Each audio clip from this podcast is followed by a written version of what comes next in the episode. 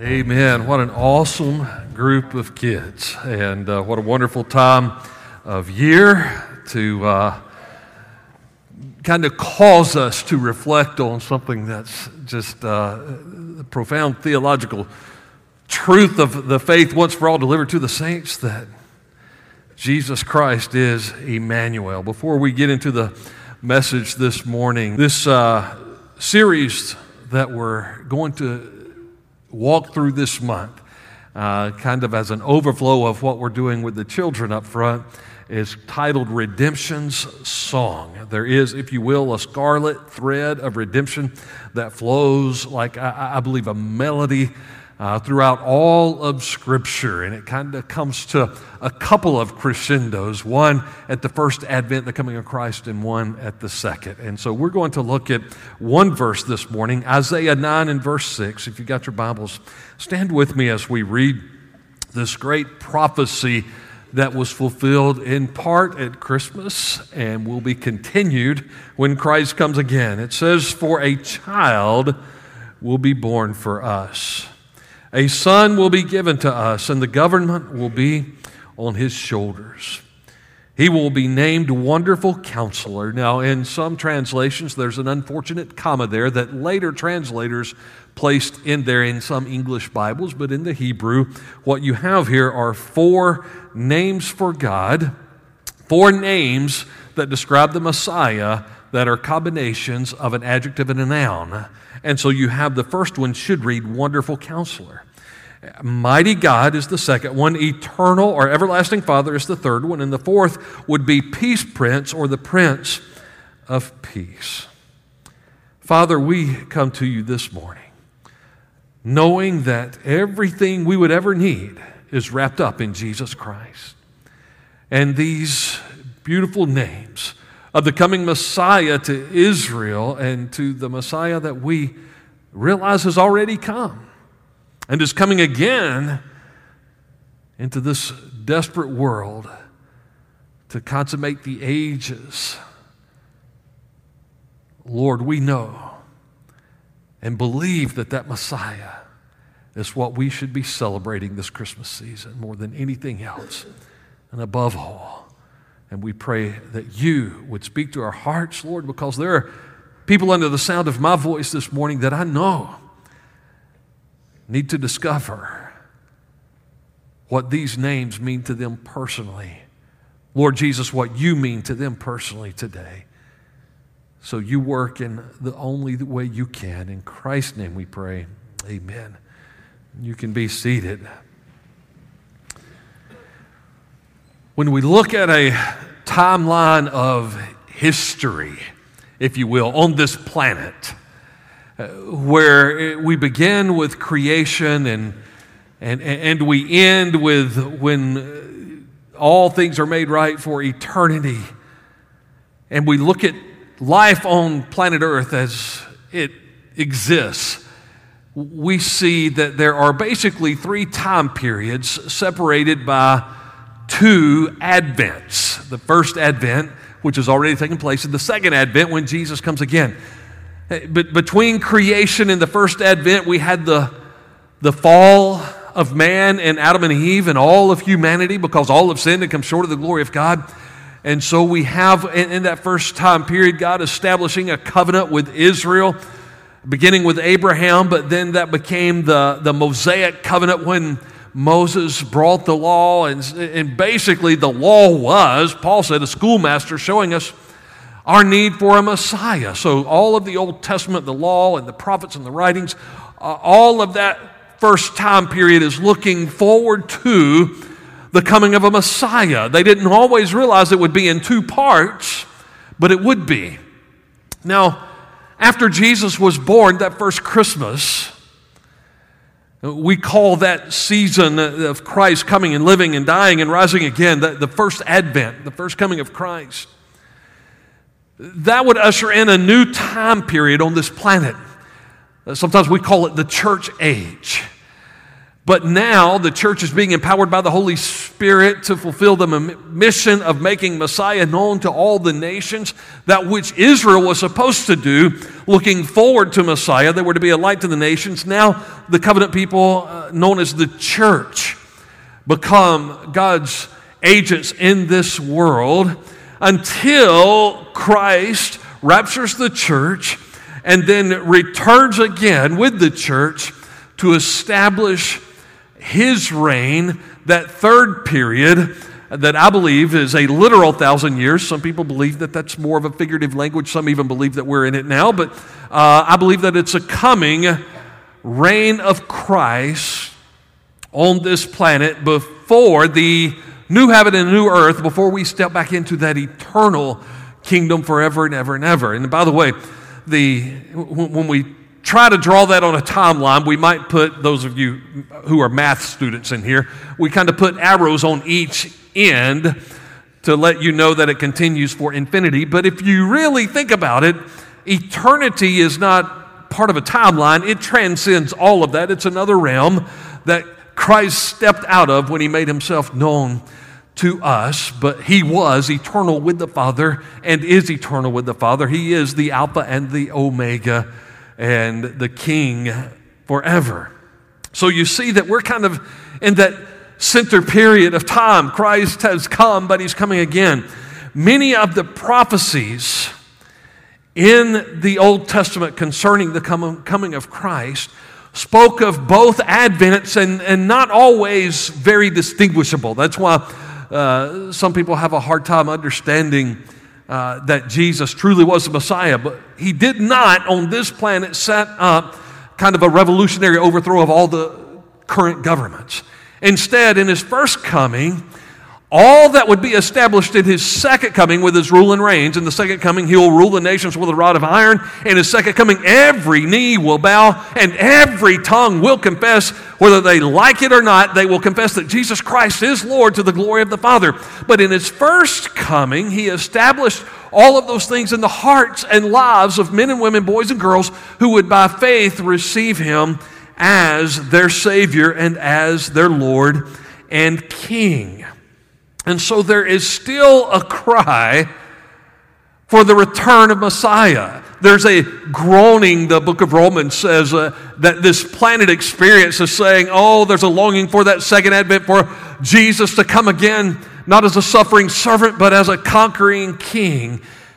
However, God answers that cry in the heart of every believer who understands who Jesus is and what he's already accomplished by coming into this world that first Christmas, by living that sinless life, by dying on a cross and rising to give us life everlasting.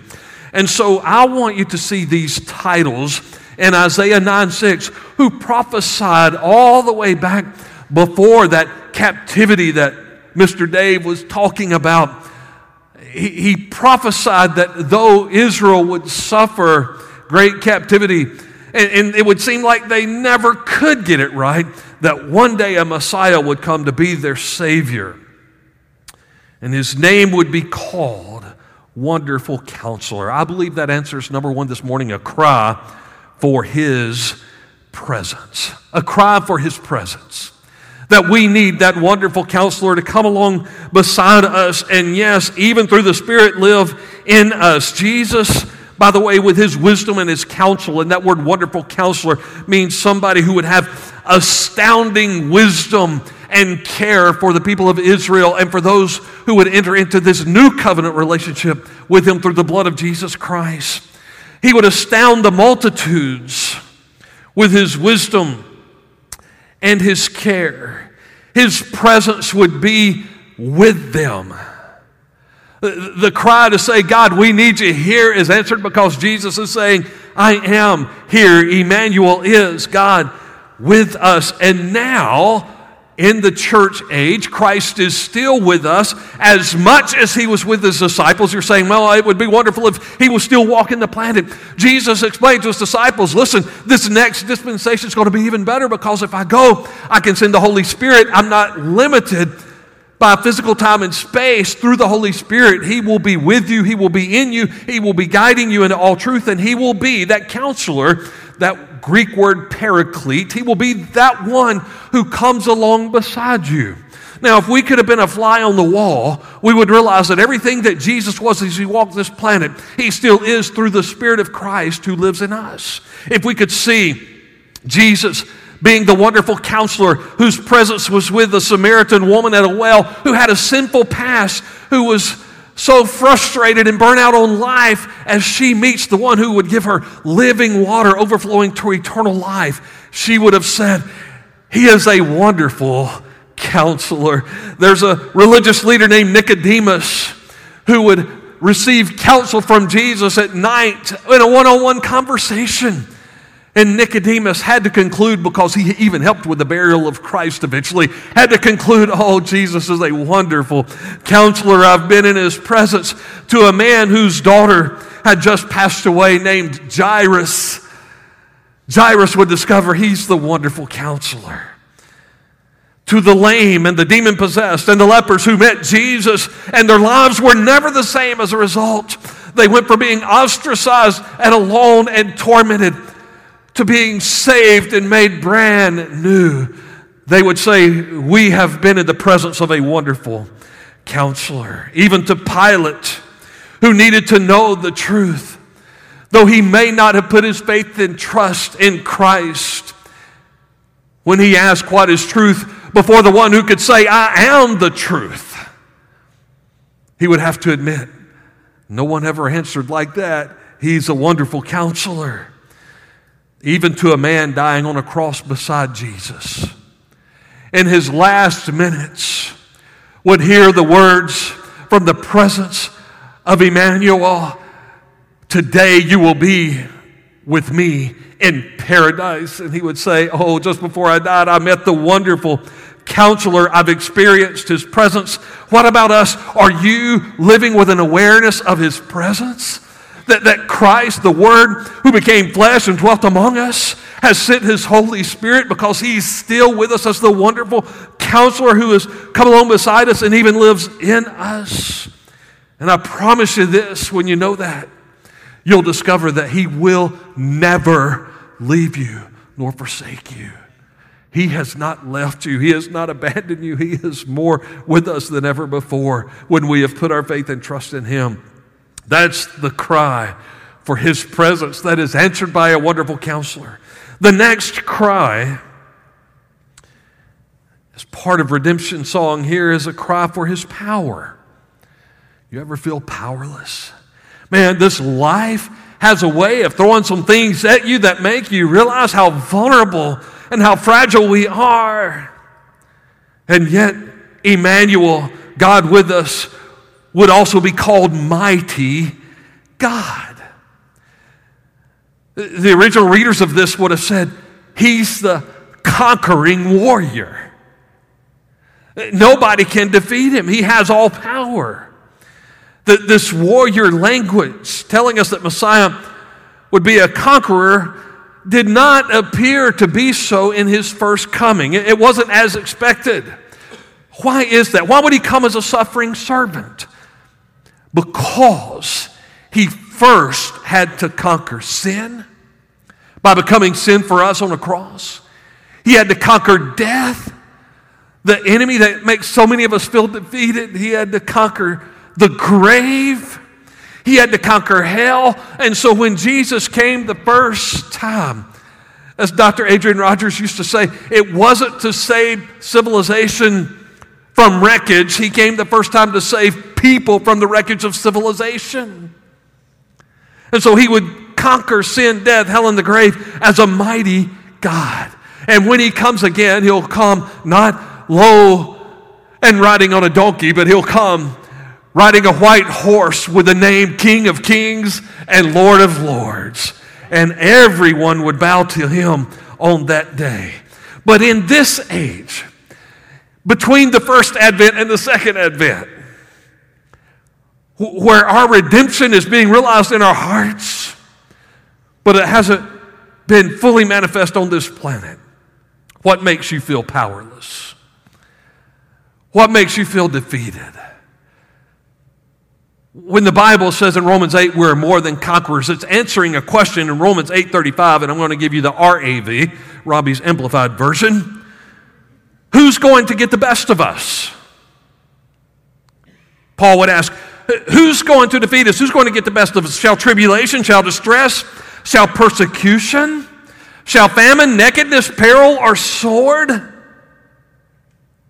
Shall abuse, grief, disease, or abandonment, is that going to get the best of us?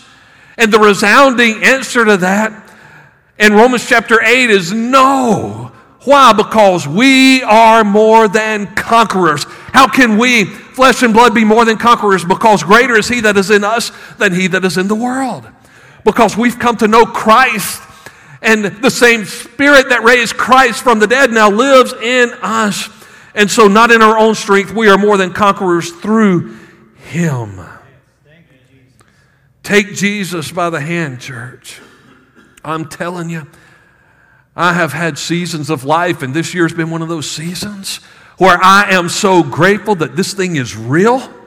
And you can take Jesus by the hand and walk with Him. It's those seasons of life where we feel powerless that we discover that His grace is sufficient, His power is perfect, His strength is perfect in us. So there's a cry for His power that's answered by this Messiah who would come as a mighty God.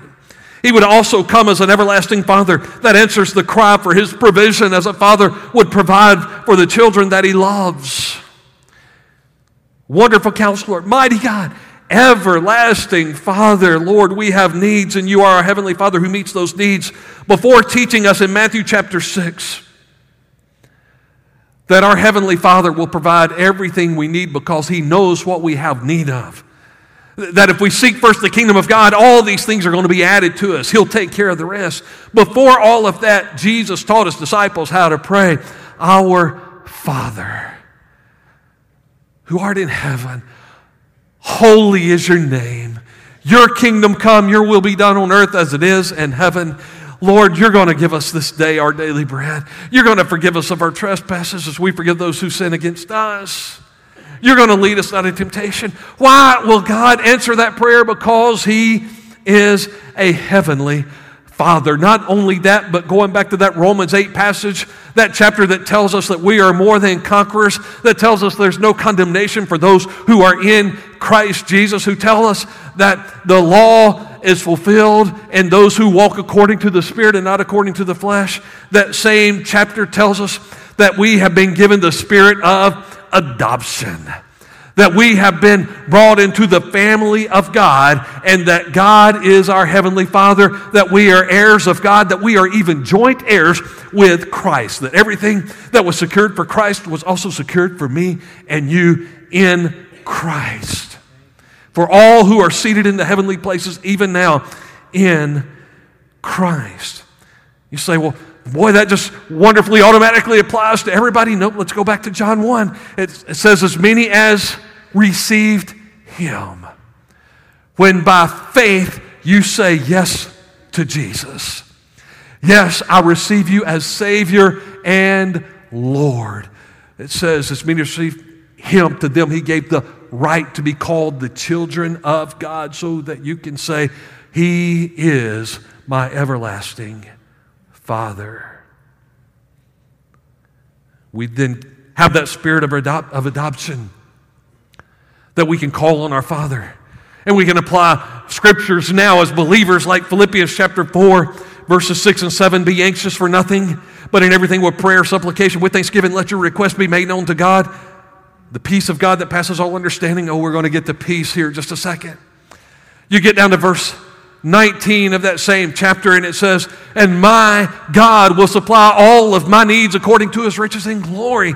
The Heavenly Father knows every need that I have. Some of you are going through situations today where you say, Man, there are great material or financial needs in my life, and I don't know what I'm going to do. I've said this again and again and again because I'm praying for my own kids. The 20 somethings of this generation are being called the unluckiest generation because of the way that, you know, salaries and the inflation had all increased. And so they're the first generation that there's no such thing as a starter home or anything like that anymore, especially in the southeastern United States. And so believers are having to learn, my God shall supply all of my needs according to his riches and glory.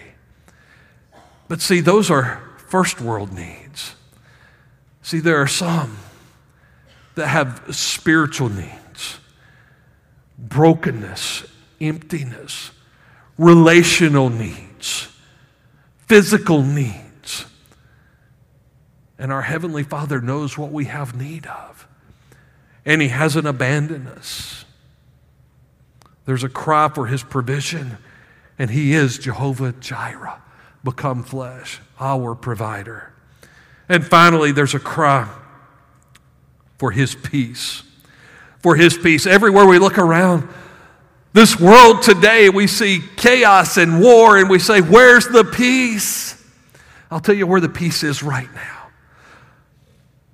Right now, the peace is in the hearts of those who have trusted Christ as Savior and Lord as Jesus was in a boat in the storm with his disciples that was kind of rocking and rolling, and he spoke the words, Peace, be still, and it became like glass. He's able to speak peace into your heart in the midst of the worst storms. Storms you never thought you would go through, relational storms, even in your own family, economic storms vocational storms, He's able to say to your heart, Peace, be still. Oh, there's coming a day at the second advent when Jesus comes again, that He's not coming to take sides, He's coming to take over, and He's going to speak to the nations, Peace, be still, and He'll rule with a rod of iron. But until then, you and I can live with a foretaste of that glory because of the peace that is in us, regardless of the storms that rage around us. Romans 5:1 says that happens because we have peace with God through faith in his son Jesus Christ. Can I ask you a question and you just get honest with yourself this morning? What are you lacking? Is it an awareness of his presence? Do you realize He's a wonderful counselor who's just waiting to spend time with you? What are you lacking? Is it a powerful walk with Him? He's the mighty God who wants you to walk in the Spirit and not according to the flesh, so that you walk in the power of the Spirit. Are you lacking provision in some area? Oh, oh, it's there, but you're not accessing it? Because you're not seeking Him first in His kingdom? Or are you lacking peace? This generation is experiencing more fear and anxiety than any before. We're seeing it in this world now more than ever.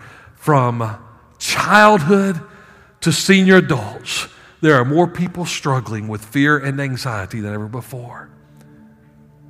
And the answer the world always has. Now, listen, if there's something going on in you physiologically,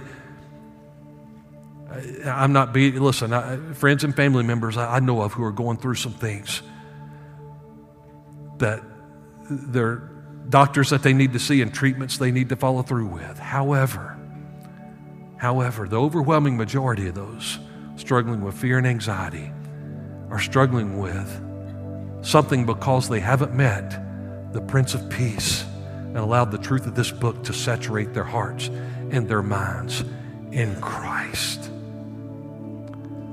So, is there an area where you need His peace, His provision, His power, His presence? Will you bow your heads with me? Have you trusted Him as your Savior, your King? Wonder if there's someone here this morning who would say, Man, I'm missing all of those things because I've never put my faith and trust in Christ. And I'm more sure than ever before this faith that we embrace is very real. Christ was and is very real. Have you trusted him? If not, you can right now. That's the good news of the gospel. You can say right where you sit, Lord, I believe in you. I believe that you came and lived a sinless life and died on the cross for me. I believe you rose again to give me life everlasting. And so I'm turning from trusting in self and my pursuit of sin to trusting in Jesus Christ alone for my salvation.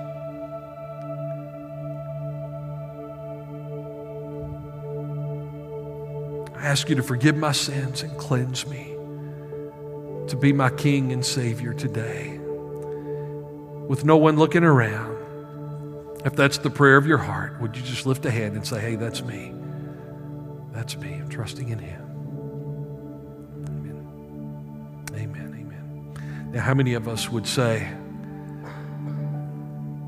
Man, I've, I've been walking with Him, but I haven't really, I haven't really learned to enjoy His presence. Oh, I, I haven't really sought to be filled with His Spirit, His power. Or maybe you would say, There's an area of provision I, am not tapping into because I'm not seeking first the kingdom. Probably all over this place, somebody would say there's fear and anxiety. I'm not resting in the arms of the Prince of Peace. Any of those areas apply to you? Would you give that to Jesus today? Would you embrace Him? Listen, it's as real as a child embracing our minister to family a moment ago. That's how real your embrace of Jesus can be today. Would you take hold of Him? Father, we thank you. that you are all we need. Jesus is all we need. We embrace that today in Christ's name. Would you stand during this time of response? Which of those areas are your greatest need? Is it salvation? You, do you need an awareness of His presence? Will you come to this altar and say, Lord, I just need to know you're real and that you're here? You need to be filled fresh and new with His Spirit and walk in His power. Come and ask Him how much more is He willing, Jesus said, to give the Holy Spirit to those who ask. Is there an area of provision you're struggling just getting by? Physical need, material need, financial need, whatever, just come and give it to Him. Are you lacking His peace? Struggling with fear and anxiety about something? come to this altar and imagine you're laying in at the feet of the Prince of Peace today. You come as we sing. If I can pray with you, pastors, I can pray with you. We would love to. We'll be here. You come as we sing.